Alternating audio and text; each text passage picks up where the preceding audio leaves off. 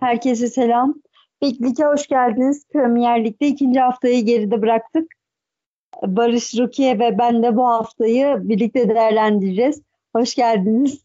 Hoş bulduk. Sen de hoş, hoş geldin. Hoş bulduk. Sen de hoş geldin Gamze. Barış e, bu hafta topu tüfeği notları hepsini topladı bizim karşımıza. Yani evet biraz öyle oldu. Ee, mümkün olduğunca maçları takip etme fırsatım oldu. Ee, zor da olsa bugün itibariyle tüm maçları neredeyse tamamladım. Notlarımızı aldık. Evet. Yayın içinde e, önemli noktalara değineceğiz. Ağzına sağlık. Çok teşekkür ediyorum. Çok güzel yorumların, çok güzel tespitlerin oluyor. Bana geri dönüşler çok güzel. Ee, bunu da buradan belirteyim. Çok kıymetlisin bizim için. Teşekkür ederiz. O zaman Liverpool Burnley maçıyla başlayalım. 2-0 e, net skorla geçti Liverpool. Evet. Başlayalım o zaman. Evet, hanginiz başlarsınız önce? Ben soruyum. Rukiye istersen sen başla. Tamam olur başlayayım. Ee, öncelikle e, haftanın ilk karşılaşması Liverpool-Burnley maçıydı. E, bence günün aslında en büyük olayı Liverpool'un artık bir buçuk yıl sonra e, tam kapasite seyirciyle buluşmasıydı. Hatta bunun için e, Klopp'la özel bir videoda hazırlamışlardı. E, Klopp diyor o videonun sonunda e, hani futbol seyircisiz oynayınca iyi bir oyun sadece diyor. Fakat seyirciyle en iyi oyun haline geliyor diyor. E, ve böyle maç başlarken You Will Never Walk Alone falan çalınca tabii maçın duygusu da arttı bayağı. E, maça bakacak olursak e, ilk 10 dakika e, ben Burnley'i bayağı etkili buldum. E, rakip kareye bayağı geldiler. E, ilk yarıda bayağı güzel oynadılar. Özellikle 15. dakikadan sonra maçın temposu bir hayli arttı ve e, Liverpool'dan ilk gol geldi. E, Simkas'ın ortasıyla gerçekten e, Jota güzel bir kafa golü attı. Jota bu sezona 2'de 2 ile başladı. Geçen maçta gol bulmuştu. E, bu maçta Fabinho yoktu özel sebeplerden dolayı. E, Alex Oxlade-Chamberlain yoktu. E, daha sonra e, ikinci yarı falan e, Mane'nin pozisyonları vardı bayağı. Özellikle e, bu 60. dakikalarda bir pozisyona girmişti. Bayağı e, konuşulan bir pozisyon oldu. Dönüp de çektiği bir şut vardı. Salah'ın evet. boşta olduğu bir anda. E, bu pozisyon bayağı konuşuldu Twitter'da falan. E, bence e, hani Mane eleştirildi bu konu hakkında. E, yani ben bu konu hakkında şöyle düşünüyorum. Bence Mane e, geçen hafta da e, diğer üçlünün e, birer golle açılışı yapmasından dolayı biraz e, mental olarak kendini kötü hissetmiş olabilir. O yüzden e, bu maç biraz gol e, atmaya odaklanmıştı gibi geldi bana.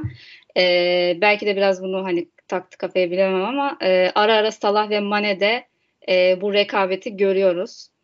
E, ama golü atsaydı yine o şekilde de çok e, şık bir gol olarak da yorumlanır diye düşünüyorum. Bilmiyorum siz bu konu hakkında ne düşünüyorsunuz? E, ve ardından da zaten ikinci golü buldu yani. E, Van Dijk'ın uzun bir e, çaprazından sonra e, Elliot, Arnold falan derken Mane attı golünü. E, Harvey Elliot bu maçın yıldızıydı. E, Simikas ve ikisi ön plandaydı. Maçın adamı da hatta Simikas seçildi. E, Simikas hakkında şöyle bir haber gördüm yabancı sitelerde. Liverpool taraftarının ona bir nickname bulduğu hakkında. E, Jota'ya attığı hani ilk gol, e, goldeki ortadan sonra artık e, isminin Kostas değil de e, Krostas sim, e, Simikas olması gerektiği hakkında. E, bakalım ileriki maçlarda göreceğiz e, nasıl seslenecekler Simikas'a. E, Simikas Robertson'ın yokluğunda iyi götürdü bence maçı. Ee, son olarak ben şeye değinmek istiyorum. Ee, bu maçın yıldızları her ne kadar Harry Elliott ve Simikas olsa da bence Trent e, Alexander Arnold da muhteşem oynadı. Ee, geçen yıl performansı çok e, eleştiriliyordu savunmanın yokluğunda. E, bu yıl biraz daha onu e, ön planda gördük yani ön taraflarda sadece e, savunmada değil. E, Van Dijk'ın gelişi ona bir bence özgüven getirmiş. Yani sadece ona değil takıma da. E, bol bol uzun çaprazlarını gördük Arnold'un yani oyunun yönünü değiştirişini falan ve iştahlıydı. E, böyle bir maçtı. Benim e, bu maç hakkında yorumlarım bu kadar. Ağzına sağlık. Teşekkür ediyorum. Benim de eklemelerim olacak. Ardından sözü Barış'a bırakacağım. Barış biraz daha derinden analizleriyle bizleri aydınlatacaktır. Evet. Ee, Matip Van Dijk 32 maçta da yenilgi görmedi. Matip ve Van, Van Dijk'ın çok pardon arkadaşlar. Virgil van Dijk ve jo, e, Joel Matip'in olduğu tandemde 32 maçta da yenilgi yüzü görmedi. Gamze sana burada bir ekleme yapayım bölerek. 32 maçta 24 kaybet, 7 beraberlik, bir yenilgileri var. E, yenilgileri yok değil. Bir tane yenilgileri var Svensia'ya karşı. Onu da düzeltme yapayım sana hemen. Pardon, pardon, pardon. Opta'dan görmüştüm galiba. Ben ona e, birazcık yenildim. Çok pardon. Eklemen için de teşekkür ediyorum. E, Van Dijk'ın takım, e, takıma dönmesi savunmadan itibaren takım aslında bir güven aşıladı. E, onun savunmada durması inanılmaz bir yani arkada olan güveni ayrıca onun ileri attığı uzun toplarda hücuma katkıda e, bulunmasına sebep oldu ve gerçekten takıma seviye atlattı diyebiliriz. Hem savunmayı toparladı hem de ileri uca gönderdiği o uzun şutlarla ileri ucu da yine toparlamaya çalıştı. E, ikinci gol de böyle geldi zaten. Az önce Rukiye'nin de anlattığı şekilde ikinci gol resmen bir e, hücum dersi verdi Liverpool diyebiliriz. Evet güzel ee, planlanmıştı. Evet Enfield'da oynadığı 45 maçta hiç mağlubiyet görmemiş bir Gil Van Dijk. Bunu onaylar mısın? Ya da bu konu hakkında bir şey diyecek misin Barış? Ona göre devam edeceğim. O net bir bilgim yok o konuda. O, istatistik doğru olabilir. Onunla alakalı. Ee, evet.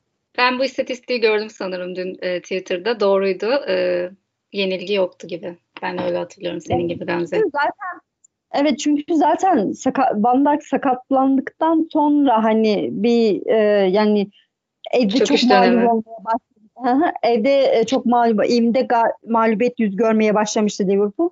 Anfield mağlubiyetleri peş peşe gelmişti.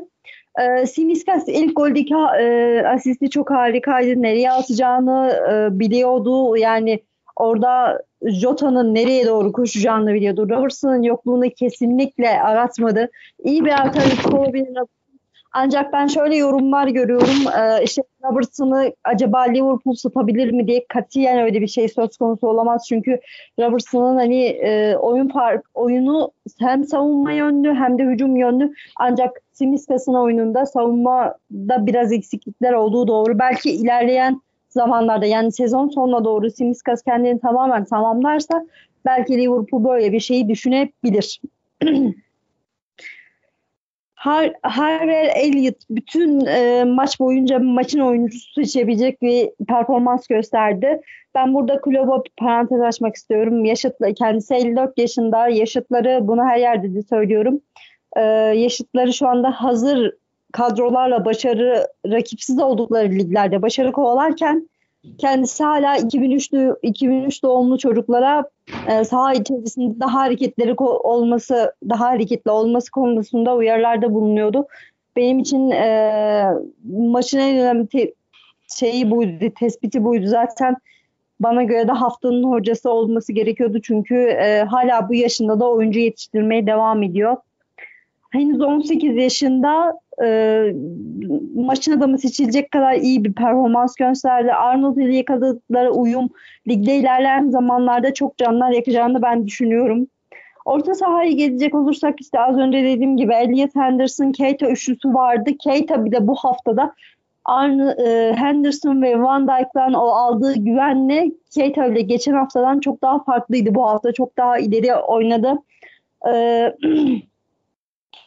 Klopp da anlamış Oxlan olmay- olmayacağını. Siz ne diyorsunuz bilmiyorum ama Oxlan olmayacağını gerçekten Klopp da anlamış olmadı. Ee, Oxlade bu maç yoktu. Sanırım çocuğu olmuş o yüzden e, izinliydi diye bir bilgim var. Yani evet ondan dolayı da olabilir ama şöyle bir durum var. Ee, yani Oksan olmaz. Geçen hafta gerçekten oyun evet. içerisinde çok sırıttı o bölgede. Çok özür diliyorum ya. Ee, başka ne vardı? Bakacağım, bakacağım, bakacağım. Sen devam et istersen Barış. Ee, başlayayım madem. Ee, haftanın açılış maçıydı. Liverpool-Burnley maçı. Ee, Liverpool geçtiğimiz haftaya göre iki değişik oyuncuyla başladı ilk 11'de. Oxlade, Chamberlain ve Milner yedek kulübesindeydi. Daha doğrusu yoktular da bu maçta. Henderson ve Elliot onların yerine forma şansı buldu. E, maç önüne gelmek olur. E, gelecek olursak Klopp'un maç öncesi şöyle bir açıklaması vardı. Burnley kendileri için çok ters bir takım olduğundan bahsetti. E, çünkü 68 maçlık yenilmezlik iç saha, e, 68 maçlık iç saha yenilmezliğini Burnley bozmuştu onların. E, hatta ondan sonra da 6 maç üst üste mağlup oldu Liverpool. E, buna ekleme olarak da Liverpool bu arada e, ilk defa taraftarın önüne çıktı bu sezon. Geçtiğimiz hafta Norwich deplasmanındaydı. E, 2013'ten beri ligde ilk iç saha maçlarını kaybetmiyorlar. Bu da önemli bir veri olarak kayda geçmesi gereken bir veri olarak düşünüyorum. E, Burnley e, tarafına gelecek olursak Burnley'nin en önemli oyuncularından biri e, Dwight McNeil e, ve takım özelinde de e, şu şekilde bir durum var. Çok fazla dribbling üzerinden e, oyun döndüren isimler. Liverpool tarafını hemen dönecek olursam da hocanın Firmino yerine Jota'da ısrarcı kaldığını e, fark ediyoruz. E, etkili bir oyunu var Jota'nın geçtiğimiz hafta. E, yani ben ona verilen görevin kendisini eksiksiz şekilde yerine getirdiğini düşünüyorum açıkçası. E, onun haricinde de Harvey Elliott geçtiğimiz sezon Blackburn Rovers'ta e, forma şansı bulmuştu. Toplamda 41 maçta forma giydi. E, ilk 11'e çıktığı maç sayısı da 31. Maç başına da 67 dakika şans buldu. E, geçtiğimiz sezon Harvey Elliott daha fazla e, sağ kanat tarafında, sağ forvet tarafında yer aldı. E, 7 gol 11 asistlik bir performansı da vardı ekstra olarak. Maç başına da 1.7 anahtar pas atıyor kendisi. E, onun performansı merak konusuydu. E, maç öncesi sağ iç olarak gördük. Kendisini orta sahaya yerleştirdi kulüp. Yani ona verici ilerleyen zamanlardaki ana rolü ben de merak ediyorum açıkçası. İlerleyen zamanlarda kanat forvet şeklinde mi kullanacak onu? Yoksa bu şekilde devşirip iç sağ, e, sağ iç tarafında mı kullanacak merak konusu açıkçası. Onun haricinde maç öncesi Andy Robertson kulübedeydi. Ee, bu güzel bir haber Liverpool açısından. İlerleyen haftalarda evet. çünkü Simikas'tan tekrar formayı alabilir veya en kötü ihtimalle Simikas'ın kötü bir performansında veya sakatlığına karşı yedek kulübesinde Robertson'un durması e, Liverpool açısından önemli bir detay. Maç kısmına gelecek olursam ilk yarı üzerindeki notlarım e, maça Burnley ön alanda ciddi bir pres yaparak başladı. Bu çok beklenen bir şey değildi ama biraz ön alanda baskı yaptılar Liverpool'a. Onun haricinde Liverpool'da Henderson kadroya döndükten sonra e, derinden oyuna katılımı çok etkiliydi. Derinden oyun kurulumunda e, Liverpool tarafında Henderson'ın ön plana çıktığını söylersek yanılmış olmayız. Keza Virgil van Dijk'ın diagonal pasları, Alexander Arnold'un sağ, e, sağ bekten ziyade e, daha iç tarafa katılarak, oyunun merkezine katılarak yaptığı katkılar da çok önemliydi açıkçası. Burnley ilk 10 dakikada 3 defa derine top attı ve karşı karşıya da fırsatlar yakaladı aslında. Fakat bunlardan faydalanamadı. E, maçın ilk 15 dakikası çok tempolu geçti diyemem. 15-20 dakikası fakat ondan sonra maça tempoyu da Burnley getirdi aslında. Dakika 18'de Simikas'ın kestiği ortada Jota çok iyi yer tuttu. Savunmanın da bunda hatası var fakat Jota kısa boyuna rağmen iyi yer tutmasıyla çok şahane bir gol attı açıkçası. Burnley tarafında ekleme yapacak olursam da McNeil ilk 20 dakikada ondan beklenen tüm performansı yerine getirdi. Ee, ve çok iyi bir performans ortaya koydu diye düşünüyorum. Ee, dediğim gibi Arnold'un ilk yarıdaki e, performansı benim için çok kıymetli. Önemli buluyorum. Ciddi katkı yaptı. Hatta maçın oyuncularından biri de diyebilirim. Çünkü uzun süredir böyle bir performans yoktu. Maç içerisinde de 101 defa topla buluşup 54 e, isabetli pas yaptı. %81'lik bir orana tekabül ediyor bu.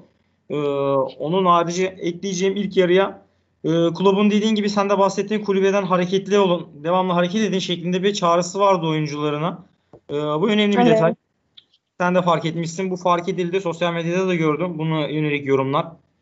Ee, ilk yarı özelinde sadece trend, trend kısmını ekleyeceğim 22 top kaybı yaptı maç boyunca. Ee, bu da onun sadece maç özelindeki eksisi olarak ekleyebileceğim bir şey.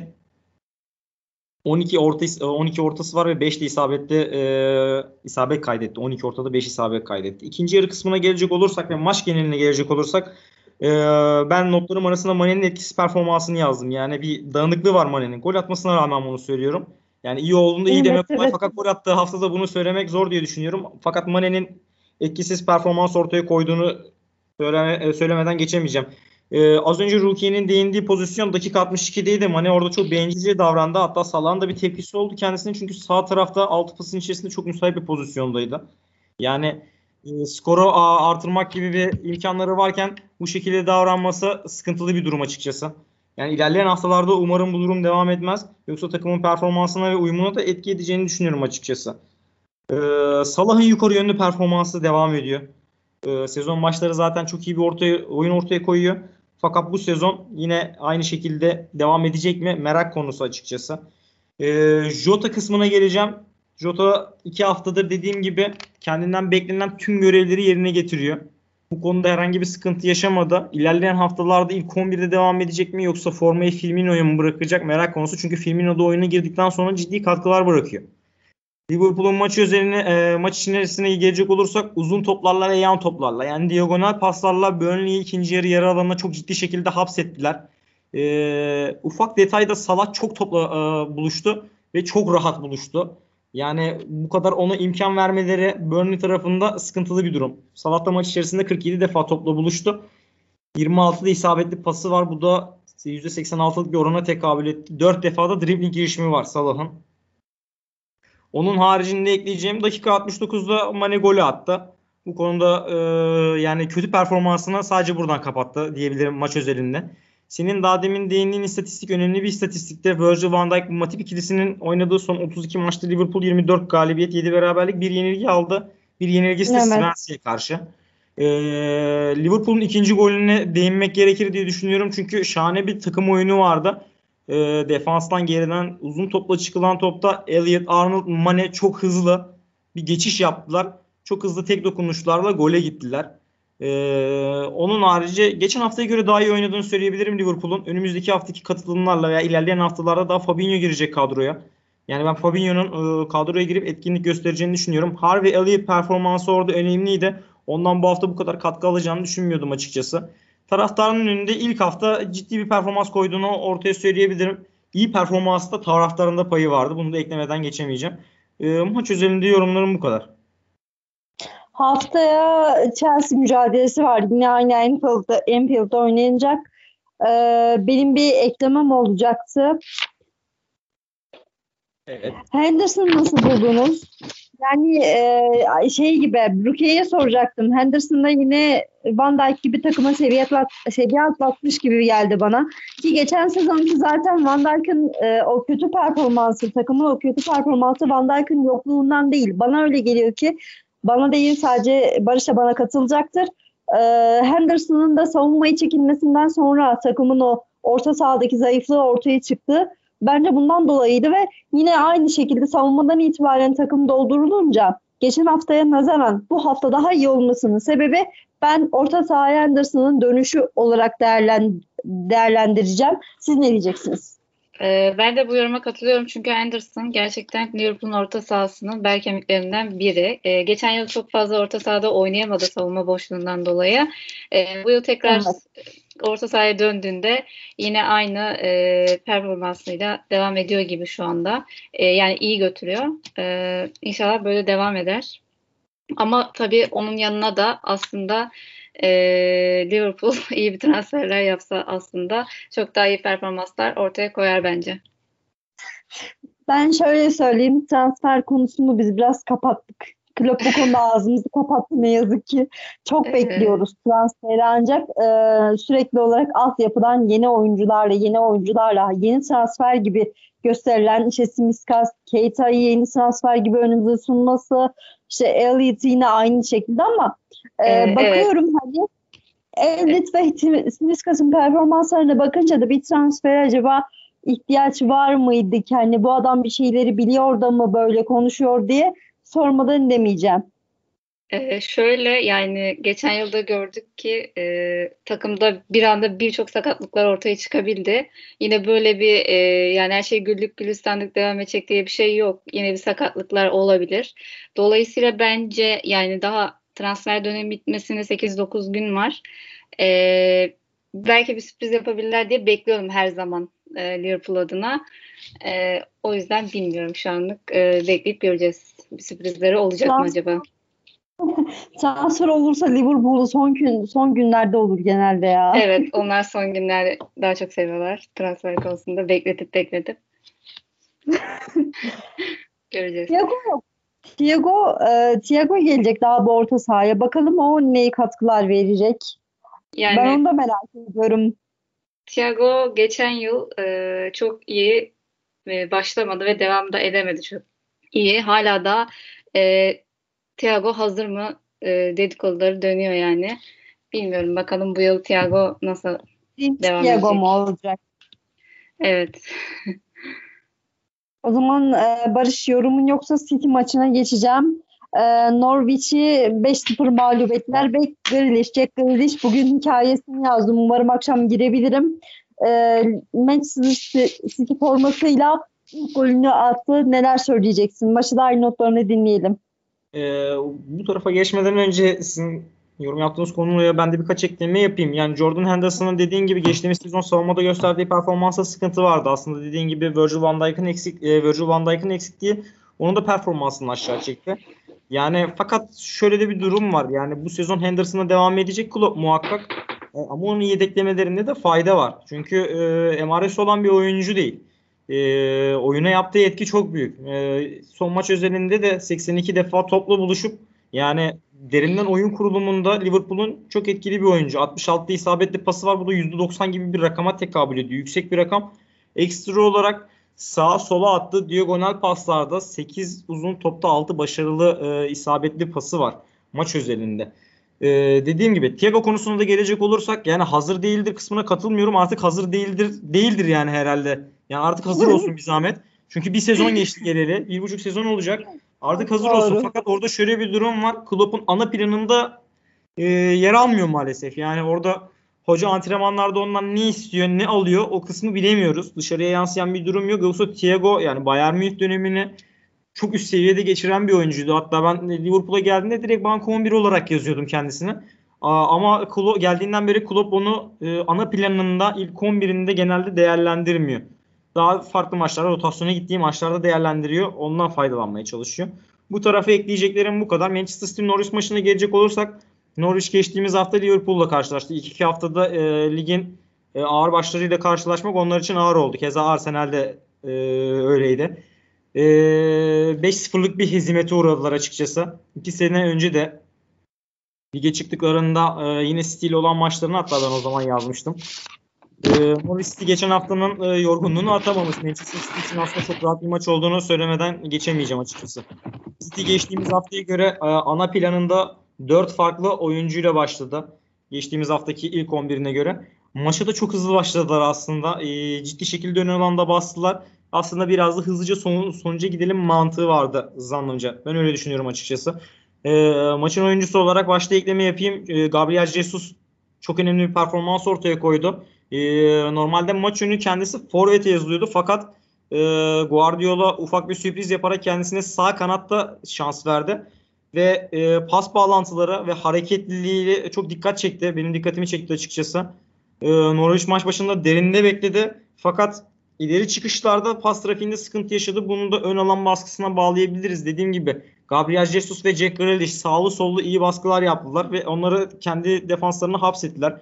Dakika 22'de Etihad'da ilk maçında çıkmıştı. Bu arada Grealish golünü buldu. İlk maçında golü de bulmuş oldu. Onun için önemli. Bu, bu tarz şeyler moral verir oyuncu moral verir oyunculara. Ee, Gabriel Jesus hakkında tekrar ekleme yapmak istiyorum. Maç içerisinde 86 defa topla buluşup 64'te isabetli pası var. Bu da %92.8'lik bir oranına tekabül ediyor. Ee, ikili mücadele konusunda zayıf kalmış. 7 ikili mücadelenin sadece ikisini kazanabilmiş maç içerisinde. Fakat 3 tane önemli ve kilit anahtar pas olarak nitelendirebileceğimiz pası var. Bir tane de pas arası yapmış Gabriel Jesus.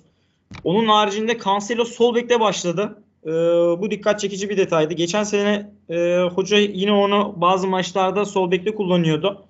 Ee, oyun kurulumunda Cancelo, İlkay, Jack Grealish tarafından ciddi bir e, baskı yaptıklarını söyleyebilirim. Oyunu daha sağ taraftan oynadılar ama sol tarafa da yıktıkları zaman Cancelo, İlkay, Jack Grealish bağlantılarının önemli olduğunu söylemeden geçemeyeceğim. E, geçtiğimiz haftada Jack Grealish sol işte e, şans bulmuştu fakat bu maçta sol açıkta e, şans buldu. İlerleyen haftalarda zannetmiyorum ben bu şekilde devam edeceğini. Yani Jack Grealish'e hocanın e, sezon öncesi yayınımızda da konuşmuştuk. Sol işte daha fazla faydalanacağını düşünüyorum. E, Jack Grealish'in maç içerisinde şöyle bir konu dikkatimi çekti. Devamlı kendi ayağına pas istiyor. E, bu maç içerisinde elini kaldırıp pas istiyor. Dikkatimi çeken detaylardan biriydi. E, bunun böyle de devam edeceğini düşünmüyorum. Çünkü burası Aston Villa değil Manchester City'de oynuyor. Yani oyun sadece onun üzerinden dönen bir şablonda değil. E, hoca da bunun üzerinde duracaktır diye tahmin ediyorum. Çünkü bu şekilde ısrarlarına devam ederse takım uyumunu etki edecek ciddi sıkıntılara yol açabilir ilerleyen durumlarda. E, onun haricinde e, Norwich'e ufak bekleme yapayım. Norwich tarihinde iki defa sadece City'nin sahasında e, maç kazanabilmiş. Bu da ufak ekleme yapacağım detaylardan biri. E, maç içerisinde Norwich'in dikkatimi çeken detaylarından biri de savunmadan oyun kurulumunda çok fazla top kaybettiler. E, maç içerisinde de toplam 38 defa top kaybetmişler. City tarafında ise 40 bu rakam. Fernan Torres kısmını ekleme yapmam gerekiyor. Geçtiğimiz hafta çok kötü bir performansı vardı. Fakat ona rağmen hoca tekrar onu bu hafta da ilk 11'de sahaya sürdü ve en uçta ileri sürmeye devam ediyor. Yani hocanın buradaki planını ben açıkçası iki haftada da anlayamadım. Yani ona nasıl bir rol veriyor? Ondan beklentisinin ve e, karşılığı karşılık alamıyor henüz. O kısımda bir problem var zaten. Ama beklentisinin ne olduğu kısmında benim soru işaretlerim var açıkçası. Norwich tarafında Puki savunma arkasına e, geçme konusunda geçen hafta Liverpool maçında ciddi şanslar bulmuştu. Bu Liverpool'dan kaynaklı da bir durumdu. Fakat bu hafta e, Ruben Dias ve Aymeric Laporte gerçekten onu ciddi şekilde e, etkileri altına aldılar ve çok fazla da şans buldurmadılar. Todd Cantwell yine e, benim özel sevgim olan oyunculardan biri. Yine etkili bir oyunu vardı açıkçası. Onu söylemem gerekiyor. City'nin dördüncü golünde çok etkili paslaşmalar vardı. Ona da ufak bir ekleme yapayım. Geçtiğimiz hafta e, Norwich için ekleme yapmam gerekirse Lee Smealio e, önemli bir performansının olduğunu söylemiştim. Bu hafta da e, aynı şekilde devam ediyor. Gerçekten kusursuz oynadığını düşünüyorum şu ana kadar. ilk iki maçta. İlerleyen e, dönemlerde sezon transfer arasında veya ilerleyen sezonlarda e, onu top 6'da görmesek bile yukarıya zorlayan Leicester, Everton gibi takımlarda görürsek sürpriz olacağını düşünmüyorum. E, onun haricinde oyunu sonradan dahil olan Sterling ve Mahrez'in gol katkısı oldu o maça. E, maç içerisindeki asistleri eğer dinleyenlerimiz e, izlemediyse maçı muhakkak izlemelerini e, tavsiye ederim. City bu arada son oynadığı 3 resmi maçını e, kaybetmişti. Bu kötü seride e, sona ermiş oldu. Güçlü oyununa güçlü bir skor aldılar. 5-0 şaşalı bir skor. E, o şekilde devam ettiler. Son eklememde City Norwich'i konuk ettiği e, son maçlarda toplam 19. Son 4 maçta 19 ka- e, gol kaydetti. Yani neredeyse maç başına bu da 5 gole tekabül ediyor ortalama olarak. Onun harici maç üzerinde ekleyeceğim çok da fazla bir şey yok. Evet, Norwich'in şanssız bir başlangıcı oldu Premier Lig'e bu sezon. Ee, geçen hafta Liverpool'la bu hafta Manchester City ile. Senin ekleyeceklerin var mı Rukiye? Ee, şöyle, e, bu haftaki maçta e, Phil ve De Bruyne'yi göremedik sakatlarda. E, farklı bir rotasyon vardı Pep Guardiola adına. E, ama bu takımda herkes her yerde oynuyor. Onu gördük yine tekrar. E, Jesus bu maçın gerçekten yıldızıydı. E, iki asistle oynadı ve e, yine ilk e, golü de hani son anda Tim Krul dokunduğu için kendi kalesine gol olarak yazıldı. Fakat oradan da bir asiste gitti yani. E, Grealish ilk golünü attı. E, onun için de bir açılış oldu. Yani e, çok zor bir gol değildi. E, doğru zamanda doğru yerdeydi bence. E, ardından Jesus bayağı şov yaptı yani bu maç. E, takımdan ayrılmak istediği konuşuluyordu son zamanlarda. E, onun, Bernardo Silva'nın, e, Laporte'un. E, güzel bir maç çıkardı.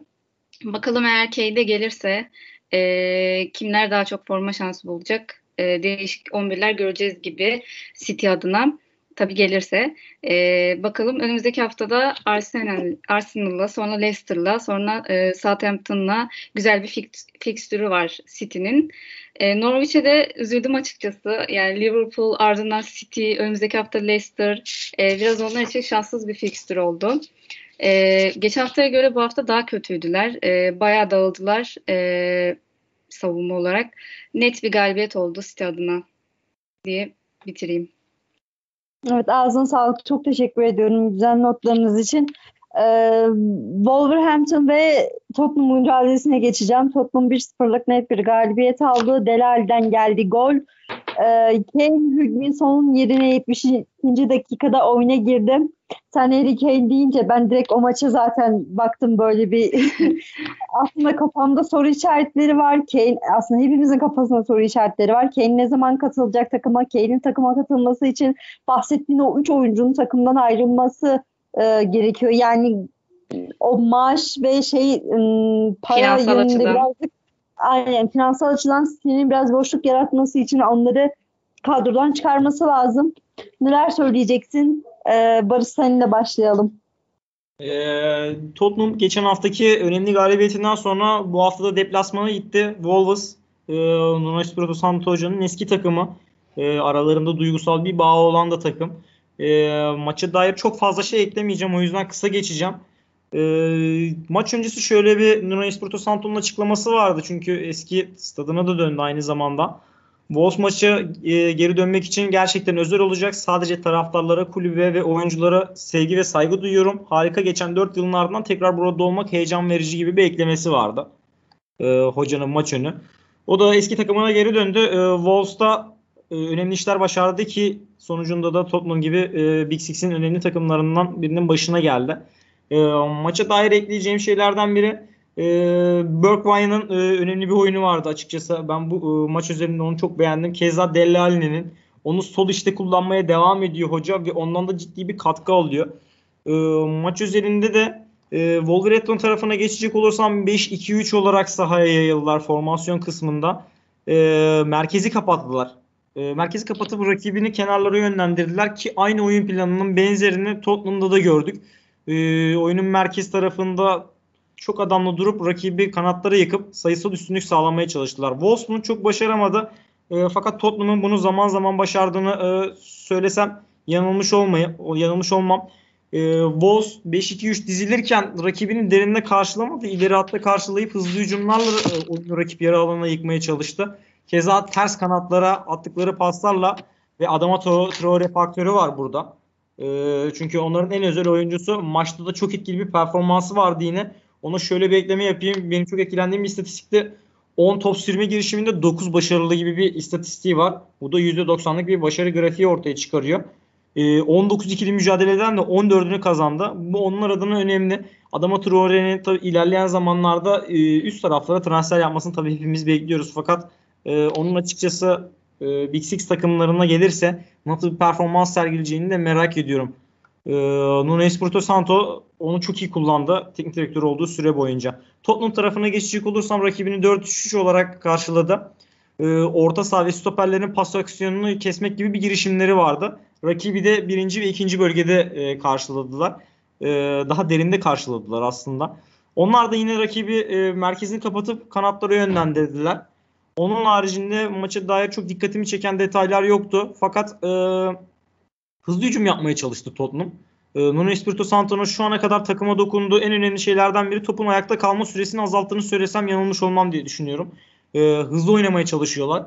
İleri hücum atladı çünkü buna müsait. Hızlı oyun ve geçiş oyununu e, iyi oynayabilecek bir takım. Keza Nuno Espirito Santo da e, bu konuda geçiş oyununu dünya üzerinde geçen hafta da eklemiştim en iyi oynatan hocalardan biri. Geçiş oynamaya çalıştılar. Zaman zaman başarılı oldular. Zaman zaman e, bu etkinliği kaybettiler. Ama deplasmanda Wolves gibi bir rakibe karşı iyi bir galibiyet aldıklarını söylemeden geçmek olmaz. İlk iki maç iki galibiyet. Beklenen performans bence bu muydu? Değildi. Şu an beklenen performansın üstünde başladığını söyleyebilirim Tottenham özelinde. İlerleyen haftalardaki performansını e, merak ediyorum onların. Onun haricinde Hugo Lloris e, o da maçta çok fazla kurtarış yapma fırsatı buldu aslında. Ceza sahası içinden 4 kurtarışı var. Maçta da toplam 6 kurtarışı var. E, maçın iyi oyuncularından biriydi. E, hatta SofaScore'un reytinglerine göre 8.2 ile e, maçın Tottenham tarafında en iyi oyuncusuydu diyebilirim. Onun harici başka ekleyeceğim bir şey yok. Evet ağzına sağlık. Teşekkür ediyorum notların, güzel notların için. Senin var mı ekleyeceğin Rukiye? Ee, ben bu maçı da izleyemedim ama şöyle bir şey ekleyeyim. Ee, Deli Ali 17 ay sonra gol attı e, penaltıdan da olsa. E, Mourinho'nun gidişiyle ona da bir e, özgüven ve tekrar takıma sarıldığını görüyoruz. Benim ekleyeceğim bu kadardı bu maç adına çünkü izleyemedim. E, bence bu şeyden dolayı ya Barış'ın dediği gibi teknik direktörün onu kullandığı konumdan dolayı maç içerisinde kaynaklanıyor olabilir. E, evet hem böyle ama hani Mourinho ile arası çok iyi değildi. Çok fazla forma şansı bulamıyordu ara ara. O yüzden de e, bence artık daha iyi bir delali göreceğiz gibi. Evet. İlerleyen haftalarda göreceğiz. Manchester United Southampton'ı ağırladı evinde. Duran top duran toplarla gol bulmaya çalıştılar. Bir bir sona erdi mücadele. İlk yarı aslında ben sadece ilk yarıyı izledim ne yalan söyleyeyim. Ee, Fred'in kendi kalesine attığı golle 1-0 öne geçti Southampton. 55'te de Greenwood Pogba'nın güzel bir asistiyle beraberliğe sağladı. Manchester United sadece Bu maça dair benim notlarım bu kadar. Çünkü dediğim gibi ilk yarı izledim. Ee, bu kadar. Neler söyleyeceksin sen Barış söz sende. Şöyle başlayayım. Ben de dün maçı takip edemedim fakat bugün 90 dakika tekrardan izleme fırsatım oldu.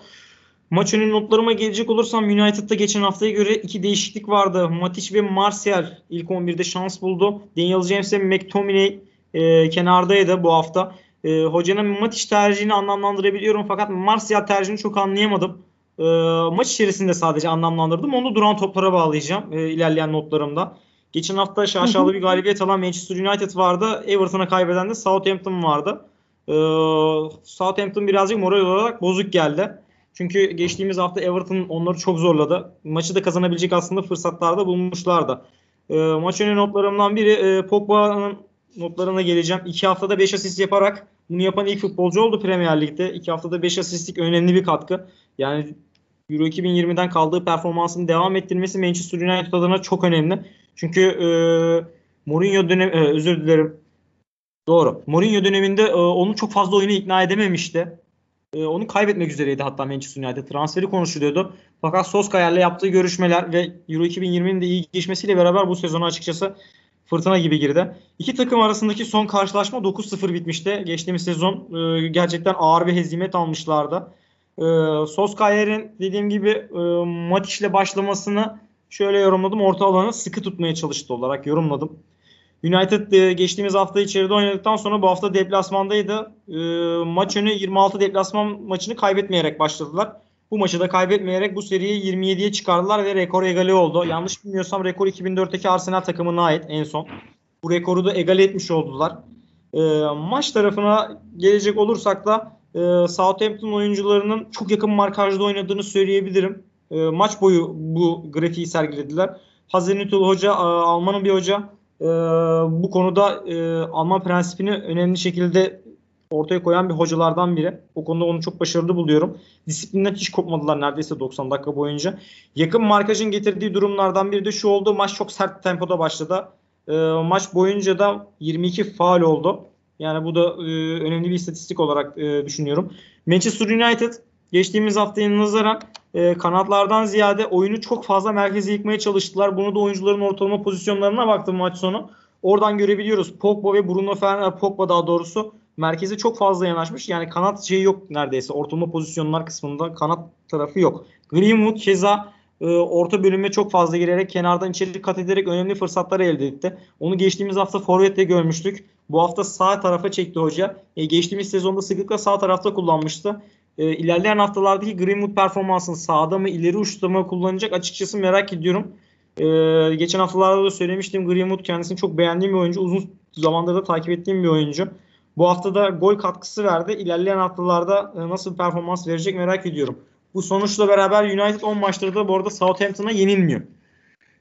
Ee, bu detayı da ekleyeyim. Southampton'ın sadece maç başı e, dedim ya yakın markajı vardı fakat orada çok önemli bir eksik gördüm. Pogba kısmında bir sıkıntı vardı. Yani Pogba'ya yapılan markajda sıkıntı vardı. Çok rahat topla buluştu. Keza Bruno Fernandes ama Pogba biraz daha fazla. Çok fazla topla buluştu Pogba ve çok ciddi fırsatlar elde etti. İki golde de asist yapan oyuncuydu Pogba. Maç içerisinde de 62 defa topla buluştu. 30 isabetli pası var. %80'lik bir istatistiğe denk geliyor bu da. E, ee, 7 uzun top 6 isabeti var. Top, Pogba'nın 6 e, top sürme girişiminde de 5 başarılı istatistiği var. İkili mücadelede bu maç biraz zayıf olduğunu söylesek yanılmış olmayız. E, 16 ikili mücadelede 7-2 defa galip gelmiş Pogba. Ama yine dediğim gibi e, önemli performansını sürdürüyor.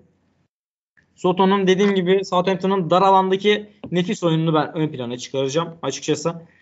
United'ı geriden oyun kurma konusunda ciddi şekilde zorladılar. Matic'le bunu yapmaya çalıştılar zaman zaman. Maguire'la yapmaya çalıştılar fakat e, başaramadılar. E, Maguire'ın yanında Lindelöf oynadı. İlerleyen haftalarda Vara'nın dahilini merak ediyorum. Yani hoca onu hangi noktada oyuna dahil edecek?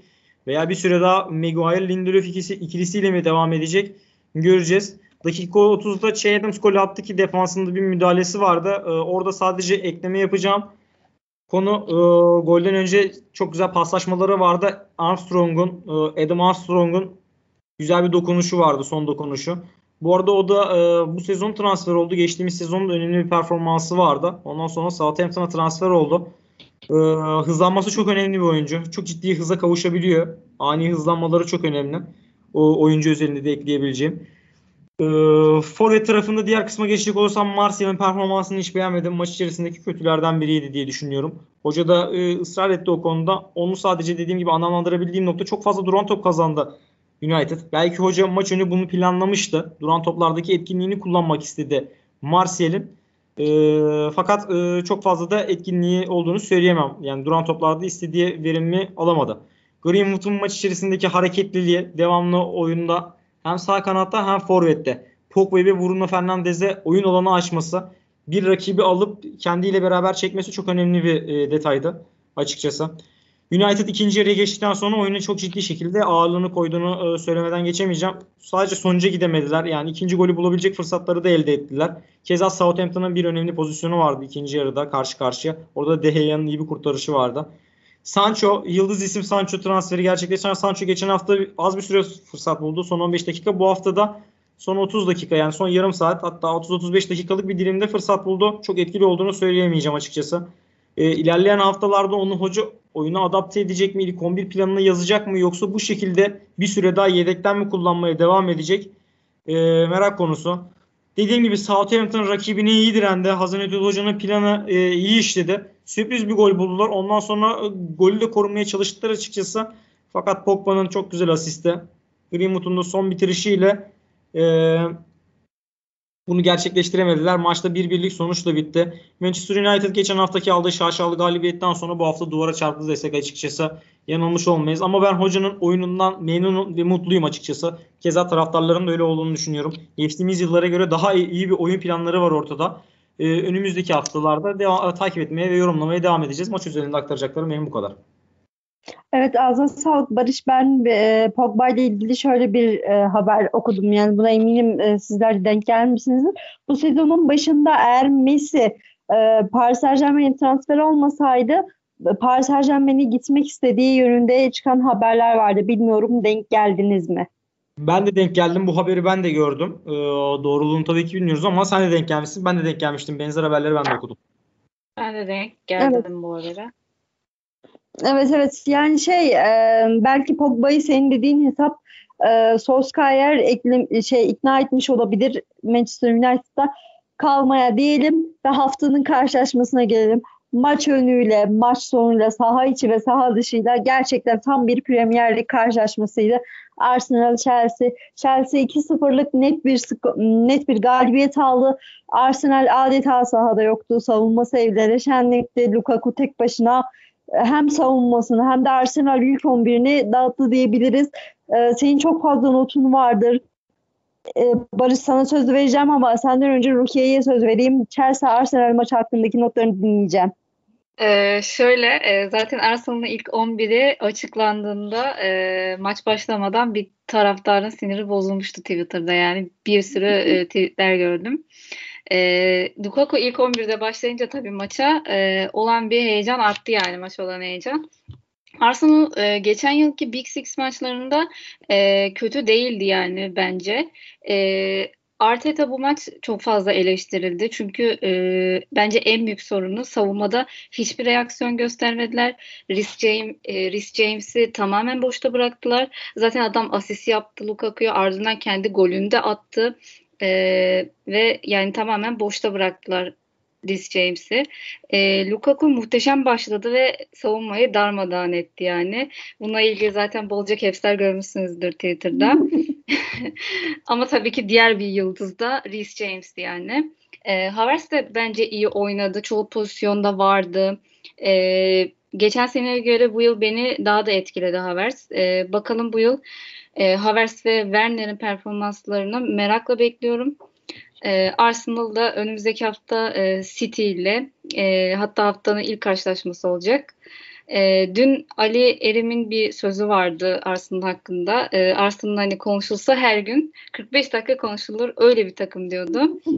Gerçekten e, öyle bir takım haline geldiler ve Big Six rekabetinden çok uzaktılar. E, çözüm ne olacak? Nasıl bir çözüm getirecekler? Getirebilecekler mi? E, şu an pek gözükmüyor gibi ama merakla bekliyorum Arsenal'ın e, maçlarını. Benim notlarım o kadardı. Evet teşekkür ediyorum. Ağzına sağlık. Arteta resmen Tuchel karşısında çaresiz kaldı değil mi? Barış neler söyleyeceksin? Chelsea'nin baştan sona baskın bir oyununu izledik. Ee, aslında e, şöyle özetleyebiliriz. Tuchel e, Arteta'yı rezil etti desek yerinde olur diye düşünüyorum. Yani rezalet bir görüntü vardı sahada. Arsenal taraftarlarına, takip edenlere Allah sabır versin. Yani biz de zorunlu olarak takip ediyoruz. Arsenal'i bir taraftan ama artık maç önü şeye baktım. ilk 11'lere baktığımda e, maçı ben dün takip edemedim fakat bugün izleme fırsatım oldu. 90 dakikasını tümüyle izledim. Sadece dün maçın ilk 11'lerine baktım. Acaba Arteta nasıl bir oyun planı ortaya koydu diye. Bir de Lukaku merak konusuydu ilk 11'de şans bulacak mı diye. Arsenal tarafına baktım ilk 11'ine. Sonra gittim Chelsea 11'inden ziyade Chelsea'nin yedek kulübesine baktım ilk başta. Hatta bunu Twitter'da da yazdım. Yani Chelsea'nin yedek evet, kulübesi Arsenal'in ilk 11'inden daha kaliteli. Chelsea'nin yedek oyuncuların hepsini şu an Arsenal'in ilk 11'ine yazabiliriz. Koşulsuz şekilde yazabiliriz. Yani şu şundan iyidir. Oynamaz diyebileceğim oyuncusu yok neredeyse Chelsea yedek kulübesinde. Yani bu da e, önemli detaylardan biri. Arsenal bir yapılanma sürecinde desek yerinde mi olur bilmiyorum. Yani bu yapılanmada Arteta ile mi olacak? E, çünkü şu ana kadar 100 milyon pound e, transfere para döktüler. Odegaard katıldı bu hafta takıma. Geçtiğimiz e, hafta o eklemeyi yaptılar. Ona bir bonservis yatırımında bulundular.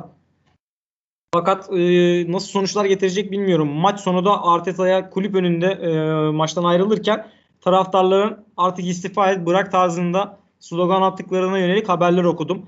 E, yani bir, önümüzdeki haftada City ile karşılaşacaklar.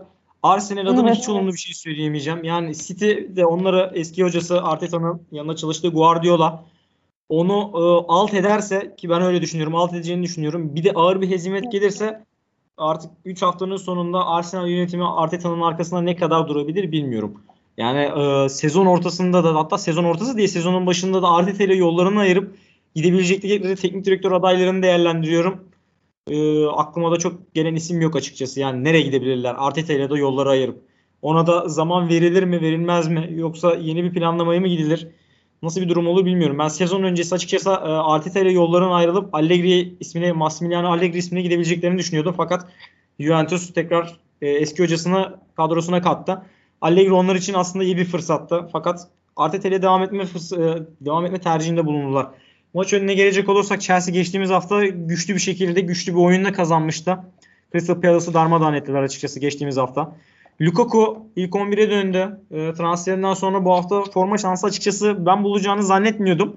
E, önümüzdeki hafta hocanın onu e, Liverpool maçına saklayacağını düşünüyordum. Fakat e, hoca ona ilk 11'de şans verdi ve Timo Werner'i kesti. 10 yıl sonra Lukaku da Chelsea'ye dönmüş oldu. Ch- e, Lukaku özelinde de şöyle bir durum fark ettim. E, Chelsea aslında içinde ukde kalmış diyebiliriz. Maç içerisinde tribünlerden gördüğü, e, Chelsea tribünlerinden gördüğü sevgi gösterilerine dönüp hatta şaşırtıcı şekilde baktığı anlar vardı. E, bunun önemli detaylardan biri olduğunu söyleyebilirim. Chelsea'de geçtiğimiz haftaya göre bu hafta e, yine üçlü savunmasını devam ettirerek bu hafta sadece iki ofansif bek ile e, başladılar. Fakat e, Aspilicueta'nın e, sağ stopere çekildiğini gördüm. Bu önemli bir detaydı. Kolobah'ı yedek kulübesine çekti. Geçtiğimiz hafta çok önemli performans ortaya koymuştu Kolobah. Hocanın orada ne düşündüğünü şöyle e, sonradan anladım. Yani Rhys James ve Marcos Alonso gibi iki ofansif beki arkalarında kapatabilecek ve oyun kurulumuna ciddi katkı verebilecek bir e, Cesar Aspilicueta vardı. Ki bu hamlenin de nefis bir katkı verdiğini gördük. Aspilicueta oyun kat, e, oyun kurulumunda çok önemli bir isim.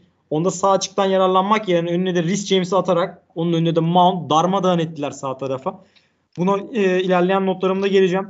Arsenal'in yine ciddi eksikleri tabii ki var. Aubameyang, Lacazette gibi eksikleri var. Partey benim aslında ön, e, üstünde önemli durmam gereken oyunculardan biri ve merakla performansını tekrardan beklediğim oyunculardan biri Partey. Partey henüz 11'e dönemedi. Ee, onun yanında Lokongo şu an fırsat buluyor. Lokongo'yu da iki haftadır beğendiğimi söylesem e, notlarım arasında çünkü iki haftadır alıyorum kendisini.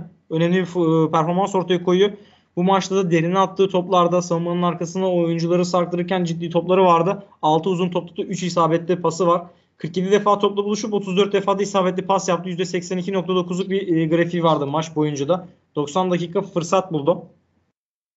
Onun haricinde e, geçen sezon Arsenal e, Chelsea iki maçta da mağlup etmişti. Hem içeride hem dışarıda duble yapmıştı. Bu maçta Arsenal beklentilerin dışında çok iyi bir e, performansla başladı aslında maça. Ee, onlarda da en hareketli oyuncu maç başında Emil Smith Rowe'du genç oyuncu. Ondan ciddi bir performans bekliyorlar anladığım kadarıyla. Ve onun üzerinden de bir oyun kurmaya çalışıyorlar. İlk 10 dakika Arsenal taraftarın bunda önemli bir payının olduğunu düşünüyorum. Taraftar baskısının arkasına aldı. Chelsea yarı alanına hapsetti desem yanılmış olmam. Ee, iyi yüklendiler ve Tierney tarafını, Kieran Tierney tarafını kullandılar. Tierney de maç içerisinde sakatlandı e, ve oyundan çıktı. E, Arsenal adına bence en önemli detaylardan biri de oydu. Tierney'i de kaybederlerse artık darmadağın olacaklar. Ben öyle düşünüyorum açıkçası. Çünkü Tierney tarafından geçtiğimiz hafta da sol taraftan önemli bir performans vardı. Bu hafta da aynı performansın devam ettiğini söylemem gerekir. Chelsea maçtaki ilk organize atağında Arsenal savunmasını darmadağın etti. E, golde şöyle bir detay vardı. Mason Mount defans oyuncusunu e, Kieran Tierney'i üstüne çekiyor. Chaka da orada boşta kaldı. Bukayo Saka'nın da geri dönüşü olmadığı için geriye koşu yapmadı. Bu konuda çok ciddi bir sıkıntı vardı. Maçta bunu sıklıkla tekrarladılar. Mount ortalığına kadar geliyor. Ee, arkasına ya Chaka'yı ya Tierney'i aldıktan sonra sol taraf boş oluyor. E, Chelsea'nin de sağ tarafı oluyor. Rhys James orada bomboş kaldı. Onu bir oyuncunun karşılamaması e, skandaldı açıkçası. Tierney ve Saka ikisi de oyuncuyu kaçırdı. Havertz, bu, e, Havertz konusunda da e, Rukiye'nin yorumuna çok katılamayacağım açıkçası. Bu maç özelinde ben kendisini çok beğenmedim. E, önemli bir pası vardı ikinci golde. Fakat maçın bütününü değerlendirmem gerekirse Havertz'in performansını çok beğenmediğimi söyleyebilirim. Onda da şöyle bir detay vardı. E, 3-4-3 olarak sahaya diziliyor formasyonda Chelsea. Fakat 3-4-1-2 gibi ilk yarıda dizildiler. Havertz ikinci forvet gibi Lukaku'nun yanına bir katılım yaptı. Mason Mount'u orta alanda sıklıkla gördük. Bundaki önemli detayın da şu olduğunu düşünüyorum. Ee, normalde sağ tarafta başlayıp Tierney ve Saka ile eşleşiyor kendisi. Ee, kafa karıştırmak için olabilir. Çünkü Tierney e, Mount orta sahaya geldiğinde ona mı gitsem yoksa soldan gelecek, e, sağdan gelecek özür dilerim soldan gelecek. Yani Tierney'in solundan gelecek Reece James'i mi karşılasam konusunda ciddi sıkıntılar yaşadı. Ee, dediğim gibi sağ tarafı paramparça ettiler. Lukaku Arsenal savunma oyuncularının sırtına aldı. E, bu oyunu zaten seven bir oyuncu. Pablo Mari ve Rob Holding'i ikisini de darmaduman ettiğini söylemem gerekiyor. Reece James maç üzerinde 93 defa topa dokunuş yaptı bu arada. 53 isabetli pasta %93 başarısı var. E, Sofa Score ratinglerine göre 9, 9 e, hemen bakayım tekrar 9.1'lik bir performansla maçın oyuncusuydu Reece James. Özel bir performansı vardı. Golle de taşlandırdı keza bunu. E, yani Arteta'nın hatta ilk yarıda maça müdahale edeceğini düşündüm. Yani maça müdahalesi nasıl olabilirdi? Üçlü oynayan Chelsea üçlü karşılayabilirdi. Çünkü savunmadaki ciddi eksikleri hiçbir şekilde kapatamadı. Çaka da maç özelinde çok kötü bir performans sergiledi. İkinci yarı Çaka'nın e, savunmanın arasına girdiği e, pozisyonları sıklıkla rastladım. Notlarım arasına da aldım. Fakat bunu ilk yarıda yapması gerekiyordu. Çünkü oyuncu eşleşme konusunda ciddi problemler yaşadılar. Dakika 35'te Rhys James e, Arsenal'in solundan yine ilk golün benzeri bir şekilde aslında bu sefer kendi vuruş yapma şansını denedi. Bomboştu ve çok da güzel bir e, gol attığını söylemeden geçmeyeyim. Şaka dediğim gibi e, Çaka ikinci yarı defansın arasına gelerek e, o tarafı kapatmaya çalıştı. İkinci yarıda bu arada tempo çok yüksek değildi. Çünkü ilk yarıda aslında maçı bitirdi Chelsea. İkinci yarıda sadece bunun üzerine eklemeler oldu. Tierney dediğim gibi e, daha fazla yardıma geldi Çaka. E, Mason Mount e, o konuda etkinliğini kaybetti. Mason Mount tarafına da gelecek olursam 56 defa topla buluştu. Topa dokundu maç içerisinde. 35 isabetli pası var. %85'lik gibi bir grafiğe denk geliyor bu da. 12 top kaybı yaptı sadece. Önemli detaylardan biri bu. 7 ikili mücadelenin de 3'ünü kazandı Mason Mount. Hocanın ondan vazgeçeceğini düşünmüyorum. Orta alana çekilme gibi bir ihtimali de konuşuluyor. Fakat Jorginho Kovacic, Kante bu üçlüden ikisi oynuyor genelde. Mason Mount'un o orta üçlüye dahil olacağını da düşünmüyorum. Şu açıdan düşünmüyorum çünkü mevcut performansı şu an grafiği çok yukarıda. Ee, ilerleyen zamanlarda Werner, Pulisic, Hakim Ziyech gibi oyuncular da daha takıma dahil olacak. Hocanın ileri üçlüde nasıl tercihler yapacağı merak konusu. Önümüzdeki haftada Liverpool'da oynayacaklar. İleri üçlüde nasıl bir e, düzen kuracak hoca merak ediyorum açıkçası. Onun harici Reece James ikinci yarıda e, sağ taraftan ziyade çünkü oyunu da biraz çözüldükten sonra Arsenal'in yay tarafına orta alan bölgesine geldiğini söylemeden geçmeyeyim. Ee, orada hatta bir tane şutu da vardı. Boş fırsatı e, boş fırsattan yararlanamadı. Sıklıkla onu orada gördük. Onun harici e, Arsenal'in kötü oyunu devam ediyor.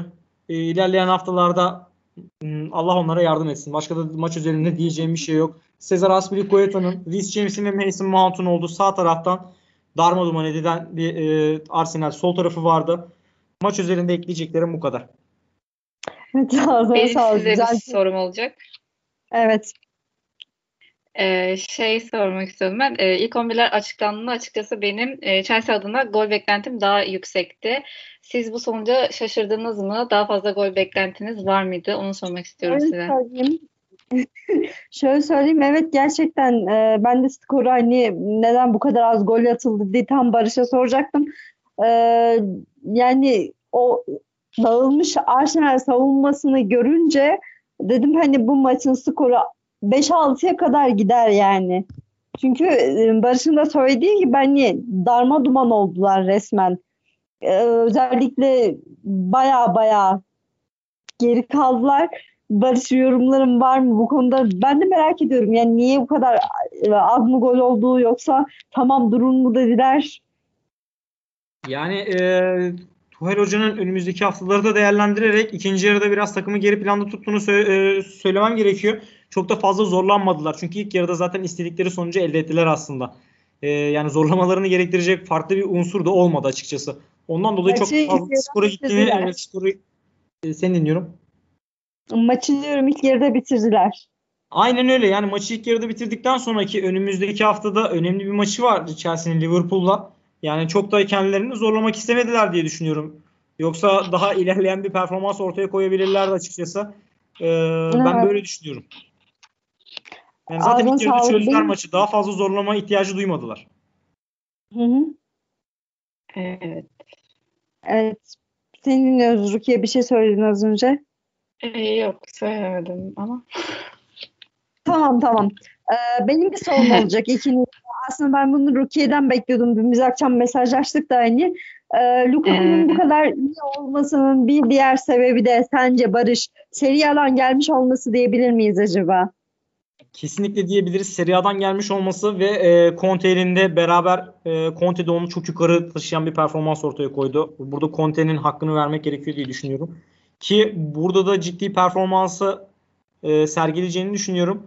E, Lukaku'nun en büyük artısı şu oldu bir taraftan da. Conte'nin elinde de 3-4-3 oyununda e, fırsat buluyordu Lukaku.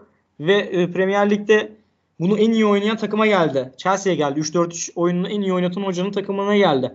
Ee, bu da Lukaku'nun performansını ilerleyen zamanlarda üst seviyeye çıkarmasında ona yardımcı olacak en önemli unsurlardan biri diye düşünüyorum açıkçası. Ee, yani Manchester United oyununu da hatırlıyoruz. Ondan sonra Serie A'ya gitti. Serie A'da fizik kondisyonunu ki dünyanın en zorlu liglerinden biri temas oyununda e, yukarı çıkardığını söyleyebilirim. E, ufakta hemen Lukaku'ya şöyle bir istatistik eklemesi yapayım. Maç içerisinde 43 defa topla buluşup onda 19 tane isabetli pası var. %95'likte bir isabetli pas grafiği vardı.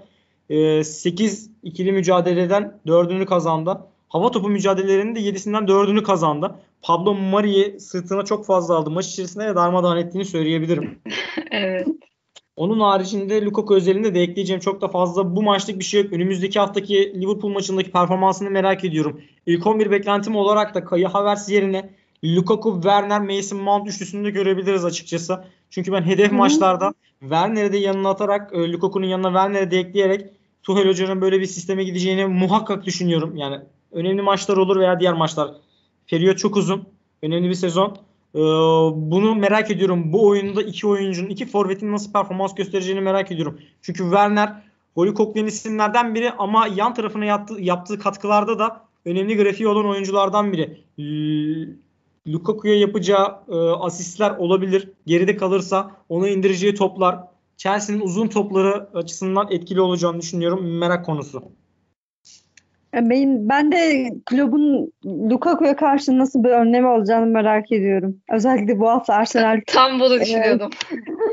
Yani nasıl e, Klopp hocanın elini zorlaştırmak açısından dediğim gibi çünkü Virgil van Dijk Matip ikilisi de iyi bir ikili. Lukaku onların arasında muhakkak bir performans ortaya koyacaktır ama Virgil van Dijk'la da eşleşecek muhtemelen. E, hoca evet. onları zorlamak açısından dediğim e, notu ondan dolayı ekledim. Yani Werner'i de oraya ata- atabilir. E, iki oyuncuyla çünkü Matip Van Dijk ikilisini ben dağıtabileceklerini düşünüyorum açıkçası. Evet, bol go- e, keyifli bir karşılaşma bizi bekliyor diyebilirim. Arsenal'in maçın e, başına Conte nasıl olur? Yani Conte'yi düşünebilir mi Arsenal yönetimi? Ne diyeceksin bu konuda Barış? e, düşüneceklerini zannetmiyorum. Conte hocanın da zaten bunu kabul edeceğini düşünmüyorum.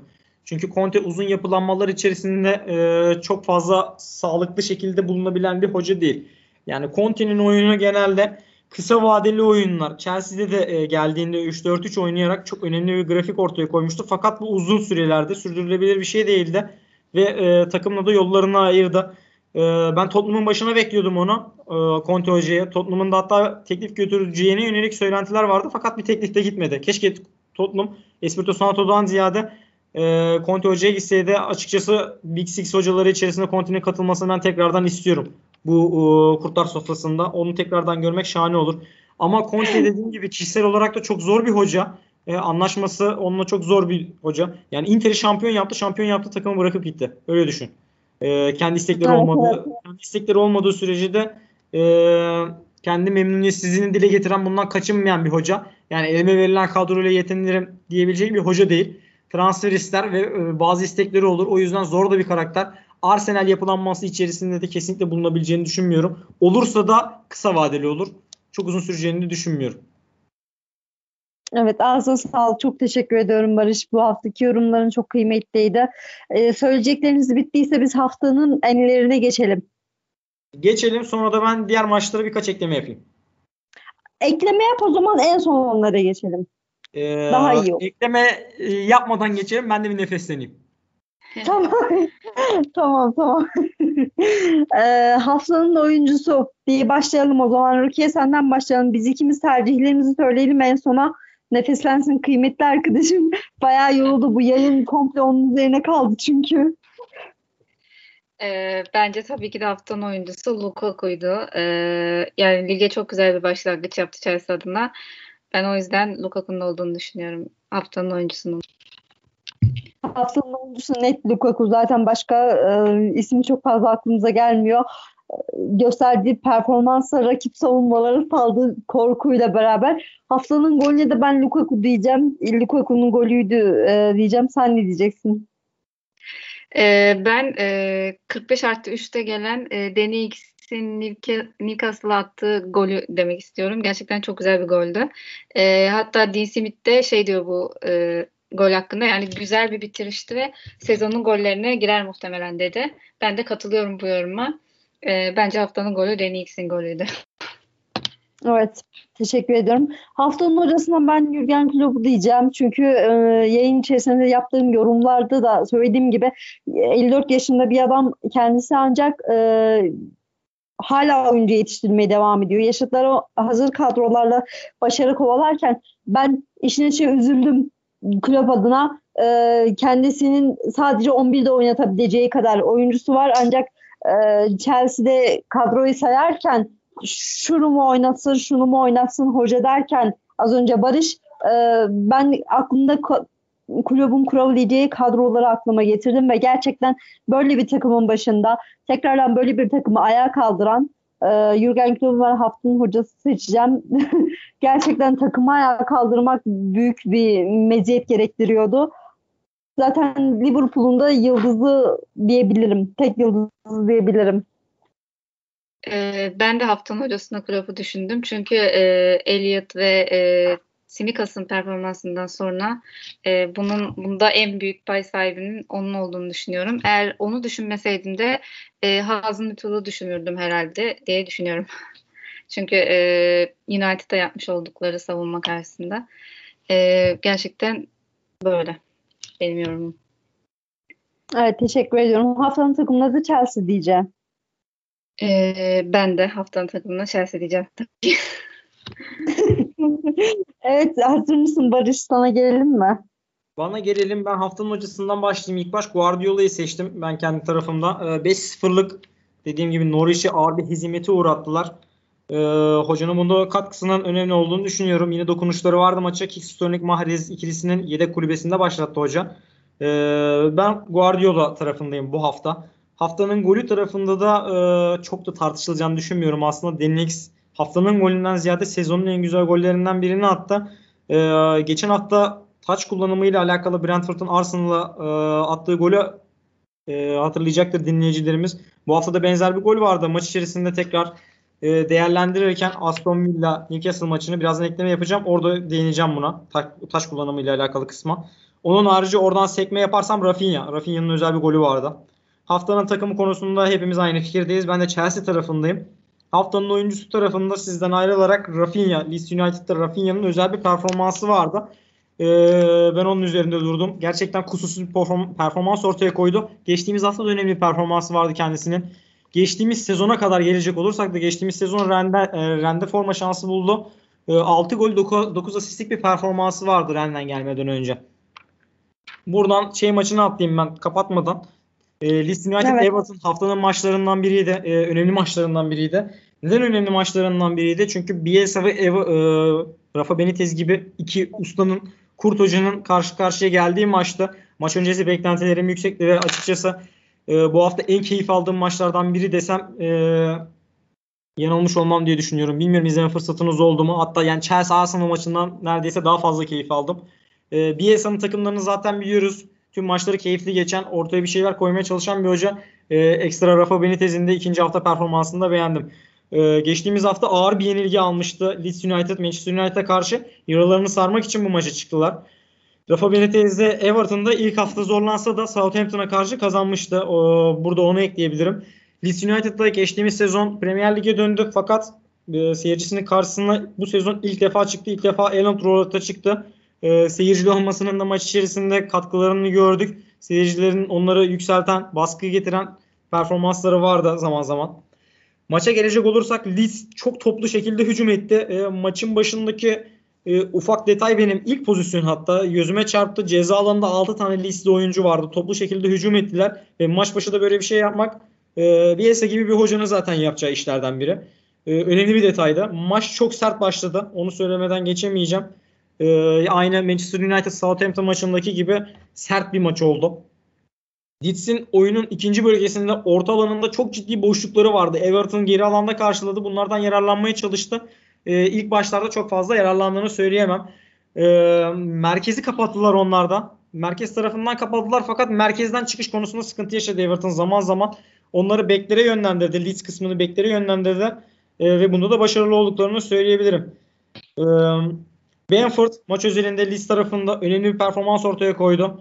Ee, çok beğendiğim oyunculardan biri. Çok hareketli bir oyunu vardı. Aynı Manchester United tarafından örnek vereceğim. Greenwood'un oyununa benzer bir oyunu vardı. Benford bu maçta forvet tarafında şans buluyor. E, Greenwood'dan sadece ayrıldıkları özellik o. Fakat e, diğer oyunculara yer açma konusunda Matthews Klick, keza Jack Harrison ve Rafinha. Rafinha kısmına tekrardan geleceğim. Önemli bir performans ortaya koydu. Everton tarafına gelecek olursam Dominic Calvert-Lewin e, çok önemli bir performans ortaya koydu. Ve e, Diğer önemli e, performans ortaya koyan oyuncu da Demarie Gray'di. E, kendisini çok beğendim. E, dakika 28'de bir var uyarısıyla penaltı geldi. E, onun haricinde şöyle bir Rafinha'nın istatistiklerine zaten ekleme yaptım. Maç özelinde de iki haftada çok önemli bir performans ortaya koyuyor. Bielsa'nın elinde o farklı bir yere evrilir mi evrilmez mi? Bu konuda e, bakalım ilerleyen haftalar bize e, ne gösterecek merak ediyorum. Everton ileri dörtlüsü çok komple bir dörtlü değil. Fakat geçiş oyununu çok iyi oynayabilecek bir geçiş oyunu oynamaya çok müsait bir dörtlüydü. E, keza Demaria Gray sol tarafta şans bulmasına rağmen onu sağ tarafta da gördük. Ciddi katkılar yaptı bu konuda. Richarlison'u sadece maç içerisinde biraz daha zayıf bulduğumu söylemem gerekir. E, onun haricinde e, Everton'da Rafa Benitez hocanın elini e, en zorlayan kısımlardan biri de zayıf bir yedek kulübesi var maalesef. Bu da hocanın e, elini güçlen, e, güçlendirmiyor. Özür diliyorum. Zayıflatan kısımlardan biri. E, maç boyunca Leeds United'ın savunmada bıraktığı ciddi fırsatlar vardı. Manchester United geçen hafta bunları kullandı. Darmadağın etti. E, Everton bu fırsatları çok iyi değerlendiremedi. Son vuruşa gidemediler. Mary'e, e, Leeds'in kalecisi Mary'e e, gerçekten onları bu maçta ipten aldı diyebilirim. 6 kurtarışı var ceza sahası içerisinden de 4 kurtarış yaptı Mary'e. Önemli performanslardan biriydi. E, dakika 72'de Rafinha'nın nefis bir golü vardı. Dediğim gibi Inks'in golü olmasa bence haftanın golüne adaydı. E, ee, 72. dakikada golü bulduktan sonra Leeds United e, ciddi şekilde tempoyu artırdı ve Everton'a nefes aldırmadı diyebilirim açıkçası. Yerimina, e, Benford'la çok fazla ikili mücadeleye girdiler. Gecenin iyi isimlerinden biriydi. Onu da çok beğendim. E, iki Kurt Hoca'nın e, maçı bize güzel görüntüler verdi ortaya. E, Rafa Benitez'in maç içerisindeki oyuncuları 4-4-2 gibi dizdi zaman zaman. Formasyon anlamında disiplinini korunma kısmında ciddi işler ortaya koyduğunu söylemeden geçemeyeceğim açıkçası. Geriden oyun kırma kısmında sadece Everton zaman zaman sıkıntı yaşadı. Maç sonu açıklamalarında da Marcelo Bielsa'nın şöyle bir eklemesi vardı. Oyunun büyük bölümünde maçı rakibimizden daha fazla domine ettik. Ama bu üstünlüğün bir sonucu olmalı. Daha çok fırsat yaratmalıydık dedi. Yani hoca yarattıkları fırsatlardan ziyade daha fazla fırsat yaratmalıydık diyerek memnuniyetsizliğini de dile getirdi. Yani taraftarların önünde uygulan, oynamak bizi duygulandırdı. Çünkü onlar bizim için çok önemli dedi. Lis taraftarı ateşli bir taraftardır. Bunu da biliyoruz. Ufak hemen e, Rafa Benitez'de ekleme yapayım. Onun da maç sonu açıklamalarından biri bugün kazanabilirdik. Her top için savaştık ve daha fazla kontrolümüz vardı dedi. Oyunun zaman zaman bölümlerinde bunu gerçekleştir gerçekleştirdiler. Bu doğru. Aynı zamanda gerçekten iyi bir takıma karşı baskı altına dedi. Bunu da ekleyerek e, Leeds'in de Bielsa'nın da hakkını verdi açıkçası. E, bu maç üzerinde ekleyeceklerim bu kadar. Plese maç olarak haftanın e, iyi karşılaşmalarından biriydi. Aston Villa Newcastle United. Aston Villa geçtiğimiz haftaki West mağlubiyetinden sonra bu hafta Newcastle karşısında 2-0'lık önemli bir galibiyet aldı. Ufak o tarafa da değinmek istiyorum. E, Aston Villa'da çünkü Jack Grealish ayrı, ayrılışı sonrası e, nasıl bir oyun ortaya koyacakları merak konusuydu. Hemen o tarafa geçeceğim. E, Buendia hala performans beklediğim isimlerden biri. Fakat hala istediğimi göremiyorum ondan Aston Villa tarafından. Ee, ama ilerleyen haftalardaki e, performansını da merak etmeye devam ediyorum. Bu maçta sağ tarafta şans buldu Buendia. Denix ortada. Enver El Gazi de sol taraftaydı. Ee, iki takım da geçtiğimiz haftayı mağlubiyetle kapattı. Bununla başlayayım. Newcastle üçlü bir savunmayla alışkanlığını devam ettiriyor. Gözler maç üzerinde de Buendia'nın üzerindeydi. Ee, sadece ufak ekleme yapacağım. İlk 11 kısmına eşleyen bu maçta sol bekle başladı. Geçtiğimiz hafta sol açıktaydı. Ortaya geçti. Ondan sonra sol bekle bitirmişti maçı. Bu hafta sol bekle başladı. Ee, bu Endi dediğim gibi sağ tarafta başladı maça. Ee, Johnny McGinn e, gerçekten kusursuz bir performans ortaya koydu. Aston Villa orta sahasında sağ işte, e, sağ işte formu buluyor. Ve kendisinin performansını e, çok beğendim. Ona da hemen ekleme yapayım. 46 defa topa dokunup 26 isabetli pası var. Bu da %84'lük gibi bir isabete denk geliyor. Maç içerisinde de 6 ikili mücadeleden 3 üçünü kazandı. Bir tane de pas arası yaptı. Maç içerisindeki istatistiklerinden biriydi. Newcastle maçın başında biraz hızlı başladı ve iki tane de pozisyon buldu aslında. E, Callum Wilson'ın da önemli bir pozisyonu vardı. Maç içerisinde kendisini çok beğendiğimi dile getiremeyeceğim ama e, maçın başında Newcastle ciddi fırsatlar da buldu aslında. Ee, Aston Villa savunması çok dağınık bir görüntü sergiledi. Her ne kadar maç içerisinde Tyron Mings iyi bir performans göstermiş olsa da maalesef maç başında kötü bir performans sergilediklerini toplu olarak söylemeden geçemeyeceğim. Bu maç da haftanın sert maçlarından biri oldu. Onu söylemem lazım. Ee, uzun toplarla Aston Villa ileri çıkmaya çalıştı. Ee, bunda zaman zaman başarılı oldular, zaman zaman başarısız oldular. Danny Ings haftanın özel performanslarından birini gösterdi ee, ve şahane de bir golle taşlandırdı. Dediğim gibi hatta sezonun gollerinden biriydi kendisinin attığı gol. Ee, ısı haritalarına baktığım zaman ceza sahası içerisinde kendinin e, kendisinin ısı haritasına baktım. Ceza sahası içerisinde çok ciddi şekilde yoğunlaştığını görüyorum. Ha diyeceksiniz ki forvet zaten ceza sahası içinde oynuyor ama bu maç özelinde daha fazla ceza sahası içinde bulunduğunu e, söylemem lazım. Newcastle United forvetleri bütün olarak Eden San Maximum ve Callum Wilson çok iyi bir performans geçirmedi. E, sol bekte sadece Matt Ritchie onlar adına iyi performans gösterdi. E, Aston Villa tarafına tekrar döneceğim. Newcastle tarafına e, ekleyebileceklerim şöyle. Hayden kenara geldi. İkinci yarının başında hoca oyuna müdahale etti ve Longstaff oyunu attı. E, onun harici e, Newcastle tarafına ekleyeceğim çok bir şey yok. Aston Villa tarafına da ufak ekleyeceklerim. Eşliyak sol bek performansı bu maçta çok iyi değildi ve çok agresif bir maç çıkardı. Özellikle dikkatimi çeken e, şeylerden biriydi, detaylardan biriydi. İlk yarının son 15 dakikasını Aston Villa çok ciddi şekilde domine etti. Ee, ve golde Keş'in kullandığı taç atışında seken topta Danny X'in attığı gol var. Geçtiğimiz hafta da benzer bir golü Brentford Arsenal'a karşı attı. Ee, iki haftadır bu tarz gollerin gelmesi e, futbolda artık duran toplarda e, yani taçın duran taçı duran top olarak değerlendirdiğimiz zaman duran topların ne kadar ileri düzeye gittiğini ortaya koymada bize önemli veriler veriyor e, Keş'in zaten taçı kullanmadan önce neredeyse bir 30 saniye 20-30 saniye topu sildi o şekilde taçı kullandı. Özelde bir çabası vardı resmen. Onun harici Danny Ings taraftarın önünde ilk maça çıktı ve sezonun gollerinden birini attı. Onun harici de maç özelinde ekleyebileceğim bir şey yok. Aston Villa 2-0'la moral buldu seyircisinin önünde. İlerleyen haftalarda kendilerini takip etmeye devam edeceğiz. Bu Endiye hala istenen performans ortaya koyamıyor. Ama ilerleyen dönemlerdeki performansını dediğim gibi merak konusu. Maç özelinde ekleyebileceklerim bu kadar. E, haftanın diğer maçlarına da çok fazla değinmeyeceğim. Crystal Palace Brentford maçı vardı ve Brighton Watford maçı vardı. Sadece ufak bir pas atmak açısından sizin de görüşlerinizi alayım. Watford Ozan Tufan'ı transfer etti. Türkiye Ligimizden yakından takip ettiğimiz oyunculardan biriydi. Fenerbahçe'den Ozan Tufan'ı aldılar. Benim açıkçası beklentim yüksek. E, Watford orta sahasında tempolu bir orta sahada önemli işler yapabileceğini ortaya e, önemli işler yapabileceğini düşünüp ortaya da iyi bir performans koyacağını düşünüyorum. Sizin düşünceleriniz neler? Fenerbahçe'den kaçtı mı acaba ya? Ben onu ben merak Fenerbahçe'den ediyorum. kaçtığını düşünüyorum. Yani oyun sisteminin ona uygun olmayacağını düşünüp Fenerbahçe'den ayrıldığını düşünüyorum. Yani kendine çünkü şu an mevcut oyun düzeninde çok fazla yer edinemiyor. Çünkü e, ayrılmadan önceki son maçta zaten çok fazla e, böyle bir keyfi ve morali yerinde değildi. Zannediyorsam Adana Demir spor maçındaydı. Hatırladığım kadarıyla. E, o maçta hani görüntüsü çok fazla dağınıktı e, ve dediler ki hani teklifler var. Dedim ki hani bu hafta o zaman gider. Öyle de oldu zaten. Kesin neler?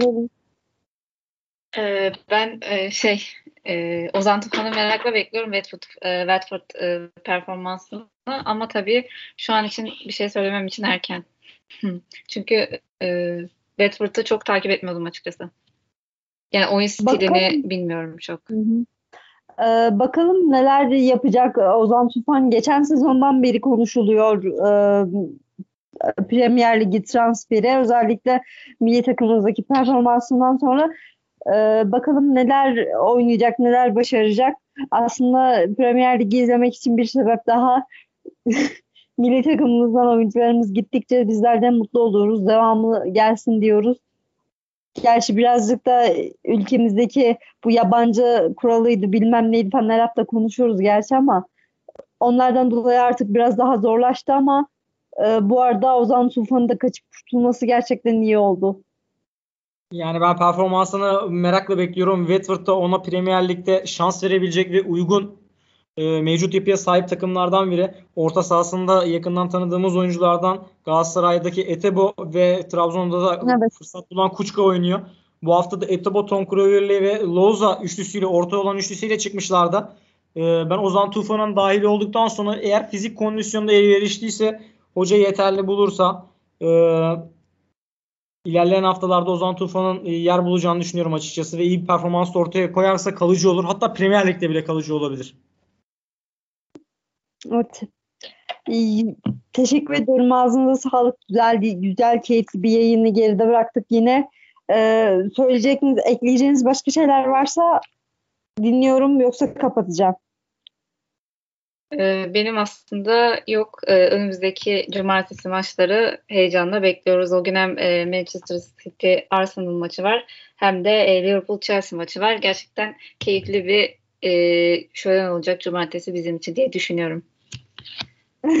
Big Six, diyor- Big Six diyoruz aslında her hafta altı maç ko- e, konuşmak konuşacağımız bekleniyor ama e, altı takımın da birbirleriyle olan e, karşılaşmaları var. Dediğin gibi haftaya hem City'nin Arsenal'la olan hem de e, haftanın en önemli karşılaşması Liverpool Chelsea var. Bera- merak ediyorum neler yapacak iki deha, iki taktik dehası. Eklemelerin varsa Barış. Vallahi benim çok ekleyeceğim bir şey yok. Ee, açıkçası çok fazla e, enerjim de kalmadı. Yani söylenebilecek her şeyi bu hafta Premier Lig'e dair söylediğimizi düşünüyorum. Ee, biraz fazla da konuştum açıkçası. Umarım boğulmamıştır. İzleyenler dinlerken boğulmazlar. Dediğim gibi önümüzdeki hafta siz de değindiniz. iki tane önemli karşılaşma var. Keza diğer karşılaşmaların da üzerinde duracağız. Bu haftaki gibi eklemeler elimizden geldiğince yapmaya çalışacağız. Big Six dışında da.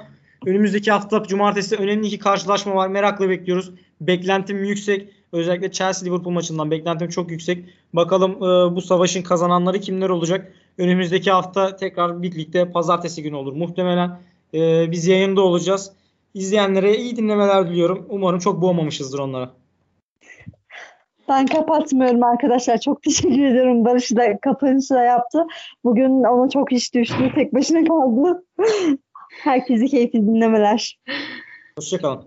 Hoşçakalın.